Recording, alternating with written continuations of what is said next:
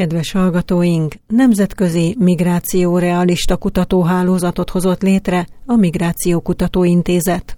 Az együttműködés első közös rendezvénye egy kerekasztal beszélgetés volt a múlt héten a francia, izraeli és amerikai társszervezetek vezetőinek közreműködésével.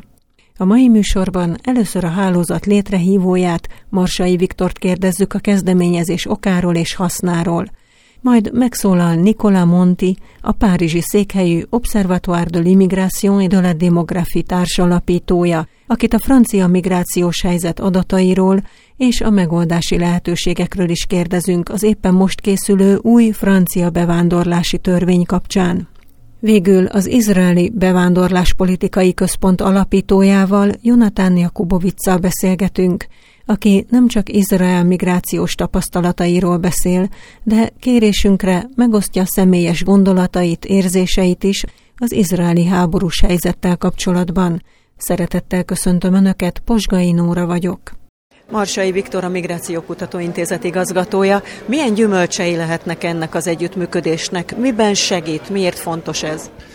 Ugye az a szerencsés helyzet állt elő, hogy már vannak gyümölcse, és nem csak lesznek. Tehát ma egy egész napos workshopot tartottunk, hogy a migráció témájával, és nagyon sok téma került fel a, a menekültügyi rendszer reformjától kezdve a hatékony bevándorlás politikának, ugye a, mondjuk a, a fizikai határzárak sikerességeig, vagy működéséig és nagyon sokat tanultunk már a mai nap is egymástól, és hát abban a nagyjából fél éves periódusban, ami alatt eljutottunk idáig, hogy ma aláírjuk ezt a kvázi alapító okiratot. Ez alatt is nagyon sok minden került elő ebben a közös utazásban, és hát a jövőben pedig azt várjuk, hogy ez még intenzívebben fog tudni folyni, közös konferenciák, közös kutatások és közös publikációk formájában. Ugye a következő év fog arról szólni, hogy a, a szervezetnek honlapot készítsünk, egy állandóan működő struktúrát építsünk fele mellé, hogy a, a Migrációkutató Intézetnek a már meglevő angol nyelvű tudományos folyóiratát, az kvázi ennek a hálózatnak a folyóiratává tegyünk. Ugye ma a Nemzetközi Tanácsadó Board tanácsadó testület is megalakult, tehát hogy nagyon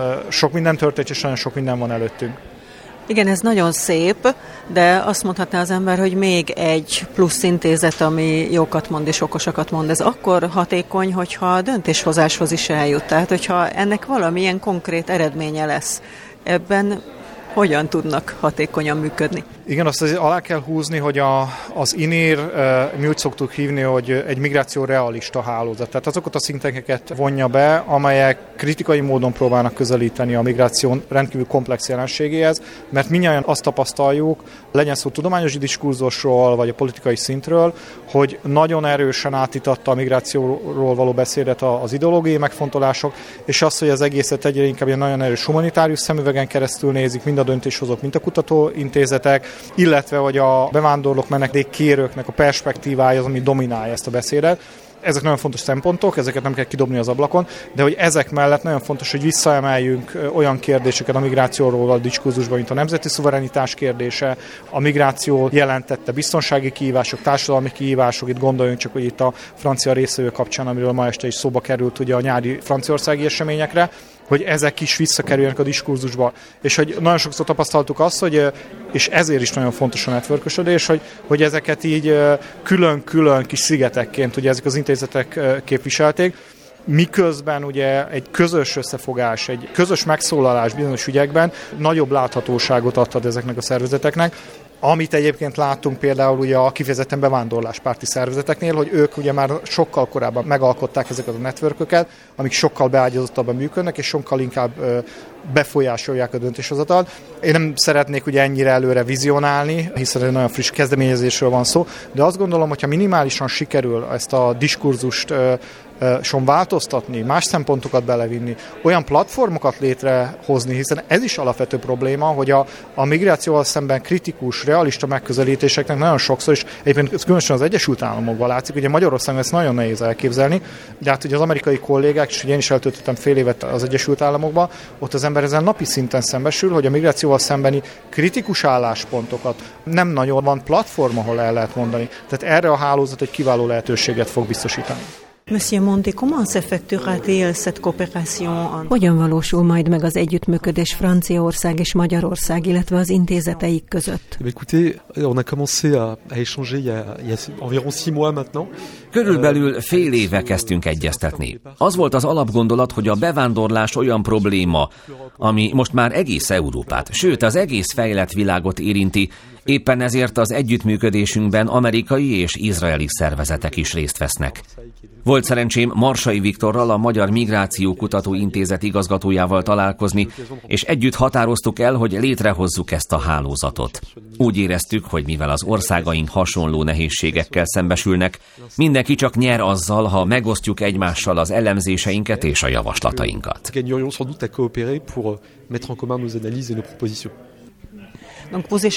Tehát megosztják egymással az adataikat, a tudásukat, és azután Javaslatokat tesznek a politikusoknak, a döntéshozóknak?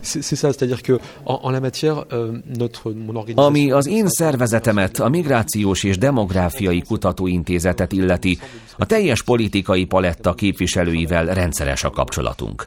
Hatalmas mennyiségű munkát végzünk a parlament, a nemzetgyűlés és a szenátus, illetve az illetékes hivatalok számára. Erős a média jelenlétünk is, valamint számos kutatást végzünk a migrációval kapcsolatban. Ezekkel egyrészt a nagy közönséget is szeretnénk megszólítani, Magyarországon és Franciaországban egyaránt. De emellett még hangsúlyosabban célozzuk azokat a döntéshozókat, akik meghatározzák és a gyakorlatba ültetik a migrációs politikát. Ezen a területen nagy szükség van átlátható adatokra és a valóságra épülő szakértelemre. A migráció kapcsán ugyanis sokszor abban nehézségbe ütközünk, hogy az ideológia előbbre való a valóságnál. A ma itt jelenlévő szervezetekkel éppen az a közös célunk, hogy lépjünk túl az ideológiai megközelítésen, és realista módon közelítsük meg a kérdést. És itt nem feltétlenül egyoldalúan migráció ellenes szemléletről van szó, de mindenképpen kiegyensúlyozottabb, kevésbé idealisztikus hozzáállást jelent annál, ahogy sok európai kormány, vagy legalábbis a közös uniós kormányzás tekint a migrációs áradatra.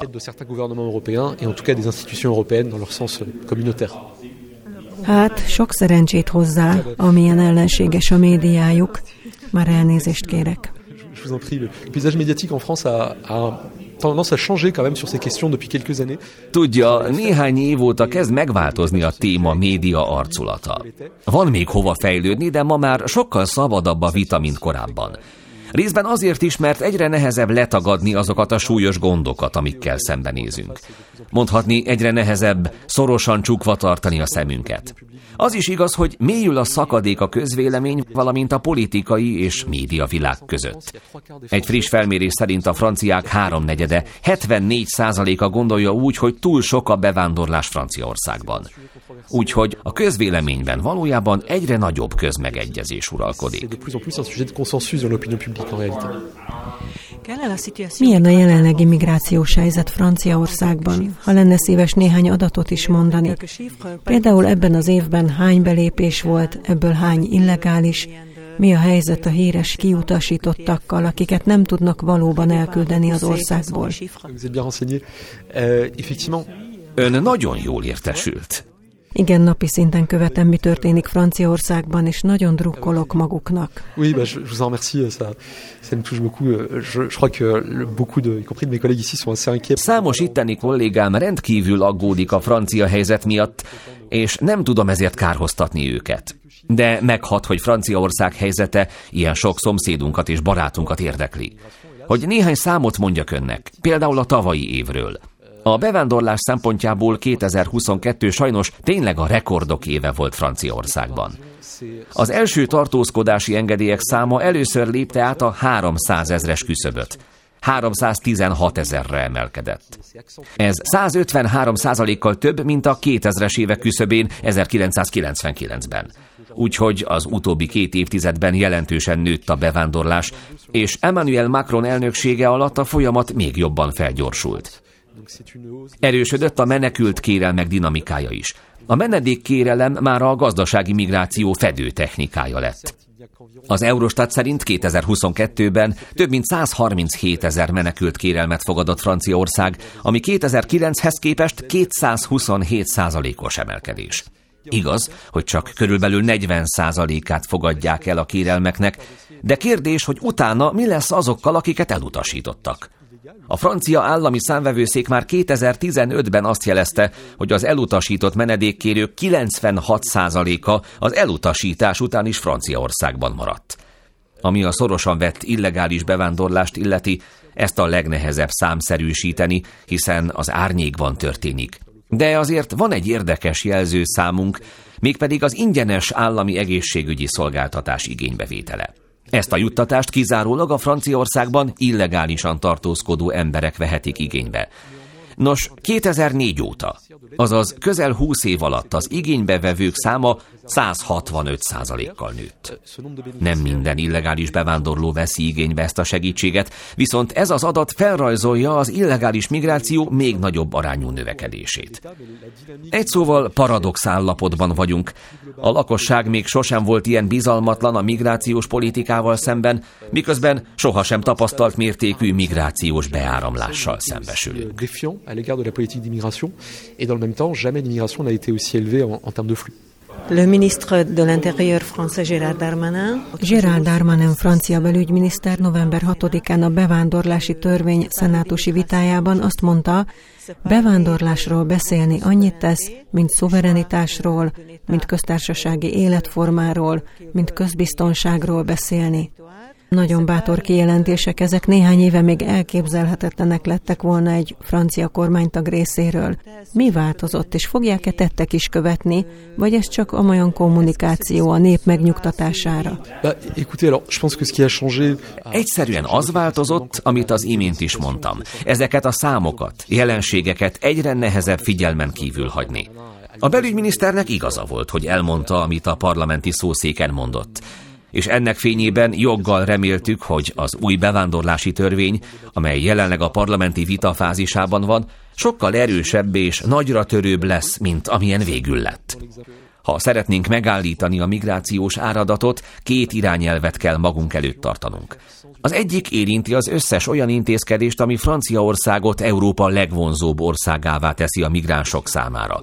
Például Franciaország az egyetlen ország Európában, amely gyógykezelési célú tartózkodási engedélyeket ad ki. Magyarán, ha valaki hozzánk akar jönni, mert a saját országában nem fér hozzá bizonyos kezelésekhez, akkor megkapja a tartózkodási engedélyt. Akár legálisan, akár illegálisan van az országban az illető. Azután egyes országokkal, például Algériával kétoldalú egyezményt kötöttünk, amely privilégiumokat és kivételeket nyújt az algériai bevándorlóknak. Ezt az egészet már most lehetne kezelni, hiszen nincs ezzel kapcsolatos nemzetközi jogi kötelezettség. Szóval az egyik lépés a zéró vonzás politika a nem kívánt bevándorlás ellen, a másik pedig, hogy módosítjuk, finom hangoljuk az uniós és nemzetközi szabályozást. Szó van-e róla, hogy bűnelkövetés esetén megvonják a francia állampolgárságot a kettős állampolgároktól? Igen, a most tárgyalt tervezet tárgyalja azoknak a kettős állampolgároknak a státuszát, akik a rendvédelmi erők ellen követnek el bűncselekményt. Üdvözlendő változás, de csak egy nagyon szűk réteget érint. Ráadásul itt is felmerül a kérdés, hogy végül a kormány bevezeti-e. De itt ön egy nagyon fontos pontra tapintott rá, mégpedig az állampolgárság és a nemzethez tartozás problémájára. 2005 óta két millióan szereztek francia állampolgárságot, átlagosan évente százezren, és bizonyos szempontból automatizált módon. Ha ugyanis valaki Franciaországban születik külföldi szülőktől, és 11 és 18 éves kora között legalább 5 évet Franciaországban élt, akkor 18 éves korában automatikusan megkapja a francia állampolgárságot. Automatikusan. Ez azt jelenti, hogy nem kell bizonyítania, hogy beilleszkedett a nemzeti közösségbe. Sőt, még kérnie sem kell, mint egy véletlenül, tudta nélkül válik francia állampolgárrá. A bevándorlásról szóló vitában kínos feszengés uralkodik, mert úgy tűnik, nagy szakadék tátong a jog szerinti állampolgárság és a nemzethez tartozás érzése között. Amikor a belügyminiszter a nyári zavargások idején azt állította, hogy a legtöbb rendbontó francia volt, valójában ezzel semmit sem mondott, hiszen nem beszélt a bevándorlási hátterükről. pedig nyilvánvaló volt, hogy a zavargásokban nagyon erősen felülreprezentáltak voltak a migrációs hátterű egyének, az észak-afrikai és szubszaharai bevándorlók gyerekei.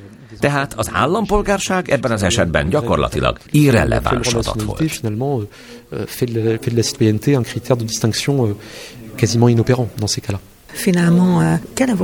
Végül mi ad okot a reményre?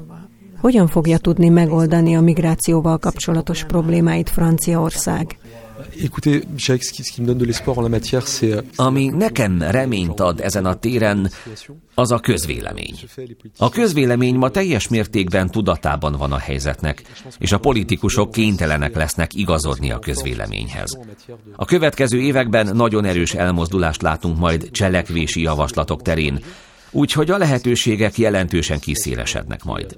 Most egy megromlott helyzetben vagyunk, ami sürgős cselekvést kíván, nehogy a nemzeti kohézión esett sérülés visszafordíthatatlanná váljon. Abszolút létfontosságú, hogy például a bevándorlás a legfontosabb témák között szerepeljen a jövő évi elnökválasztáson. Mindegy ki lesz a jelölt, én teljesen semleges álláspontot képviselek ezzel kapcsolatban, de elengedhetetlen, hogy akit végül ezzel a témával megválasztanak a franciák, az világos felhatalmazást kapjon rá, hogy véghez vigye azokat a sürgős változtatásokat, amelyeket a helyzet megkövetel.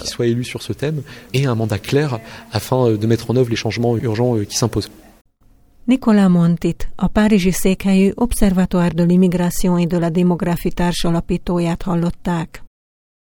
What has Israel to offer? Hogyan tud hozzájárulni Izrael egy ilyen együttműködéshez? Mit tud adni Izrael? Sokat, hiszen Izraelnek etéren elég sikeres tapasztalatai vannak, amikből mások tanulhatnak. Migrációs szempontból abszolút értékben mérve évekig Izrael volt az első számú úti cél Kelet-Afrika számára. Mondhatni, éveken keresztül több migránst vettünk fel Eritreából és Szudánból, mint az egész Európai Unió de azután az izraeli bevándorlás politikai döntéseknek köszönhetően ezt a számot mi már évek óta nullára csökkentettük. A másik dolog, hogy ezeknek a bevándorlóknak a nagy része elhagyta Izraelt. Sokan visszatértek a hazájukba. A hivatalos narratíva szerint az emberek nem tudnak visszamenni Eritreába és Szudánba. Ezzel szemben a valóság az, hogy több mint tízezer bevándorló ment haza nagylelkű támogatással, 3500 dollárral a zsebében. Fontos leszögezni, hogy Izrael betartja a kötelezettségeit a migrációs politikája terén, és nem küld senkit olyan helyre, ahol veszélyben lenne. Izrael elemi jogosultságokat biztosít ezeknek az embereknek, ám tényleg csak a legalapvetőbbeket. De nem szerezhetnek állampolgárságot, és nem élvezhetik a társadalombiztosítási, szociális rendszer juttatásait. Tehát ez a politika átmeneti védelmet nyújt azoknak, akik tényleg szükségben vannak. Viszont nem nyújt támogatást azoknak a migránsoknak, akik nincsenek valós szükséghelyzetben. Márpedig ez a többség. Ezért ők maguktól eltávoztak az országból. Azt gondolom, ebben a tekintetben Európa sokat tanulhat Izraeltől. Can you describe the atmosphere? Milyen most a légkör Izraelben? Hogyan érzik magukat az emberek? Félnek? Egységbe kovácsolódtak? Well, Israel is a small country. I mean, it's the same population as Hungary, and uh, we Izrael kis ország. A lakossága akkora, mint Magyarország, és 1400 honfitársunkat veszítettük el. Most is naponta veszítünk el katonákat. Ez olyan, mintha Amerikában 50 ezer embert töltek volna meg. Nekünk ez olyan, mint szeptember 11, csak a mi méretünkhöz arányítva 15-ször rosszabb, mint szeptember 11. Minden izraelinek van olyan ismerőse, aki meghalt. Nekem öt ismerősöm halt meg. Ki ismerősét, ki barátját, ki közeli hozzátartozóját veszítette el, de minden otthonban gyászolnak. Az izraeliek látják a videókat a háborúról, gyászolnak és félnek is.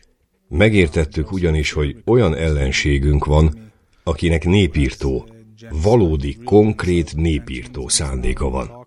És nem csak a levegőbe beszél, hanem bebizonyította, megmutatta, hogy ha teheti, meg is teszi, amit mond. Azt hittük, csak beszélnek, de most látjuk, hogy tényleg megteszik. Nem valamiféle bosszút akarunk mi itt, hanem mindenek előtt biztosítanunk kell, hogy ez még egyszer ne történhessen meg. A Hamász most százával lő ránk rakétát, válogatás nélkül mindenre, városokra, kórházakra. Ha feladnák, akkor leállna a háború. De a Hamász folytatja a polgáraink bombázását. Jelenleg is izraeli emberek sérülnek meg és halnak meg bármelyik országgal történne ilyesmi, akkor muszáj lenne ezt leállítania. És Izrael meg fogja ezt állítani. Szóval gyászolunk. És jelen van a háborús stressz is. Engem is behívtak a seregbe, vissza kell mennem. De ellenállóak vagyunk. Tudjuk, hogy ez munka, amit el kell végezni, nehéz lesz, de nincs más választásunk. Láttuk, mi történt. Láttuk, ki tört be Izraelbe, és mészárolt le 1400 embert, ki égetett és darabolt embereket. Még mindig vannak olyanok, akik nem tudják eltemetni a rokonaikat, mert egy hónap elmúltával sem tudjuk. A holtestek annyira ízekre vannak szedve, hogy az orvos csoportok nem tudják megállapítani a személyazonosságukat. Szóval még mindig reménykedem, hogy van még a világban elég olyan ember, aki még különbséget tud tenni jó és rossz között, és megérti, hogy Izrael csupán magát védi. Személy szerint a történtek után én most még túlságosan gyászolok ahhoz, hogy a másik oldal állampolgáraiért való aggódás legyen a legfőbb gondom. De annyit mondok, hogy Izrael mindenképpen megpróbálja nem bántani szándékosan a palesztin állampolgárokat. Ám a történtek után és a nemzetközi törvényeknek megfelelően el kell pusztítanunk a Hamaszt. Márpedig ők civil házak alatt rejtőznek. Ezért meg fogjuk támadni azokat a házakat, és ez megfelel a nemzetközi törvényeknek. Minden egyes halál szomorú, tragikus az ő oldalukon is. Még akkor is igaz ez, ha mi most a sajátjainkat gyászoljuk. Nem csak a mi 1400 honfitársunkat ölték meg, de meghalt tízezer palesztin is. Már ha egyáltalán helyes ez az adat, ugyanis a Hamas információs minisztériumától származik. Mindegyikük kiontott vére az ő kezükhöz tapad. A legbiztosabb útja, hogy gyorsan véget érjen ez a háború, az az, ha a nemzetközi közösség felszólítja a Hamaszt a megadásra és a túszok elengedésére. Mert emlékezünk, hogy 240 túszt ejtettek, köztük gyerekeket, csecsemőket, szóval azért, hogy mindenki érdekében befejeződhessék ez a háború, követeljük a Hamasztól, hogy engedjék el a foglyokat és mutassák fel a fehér zászlót.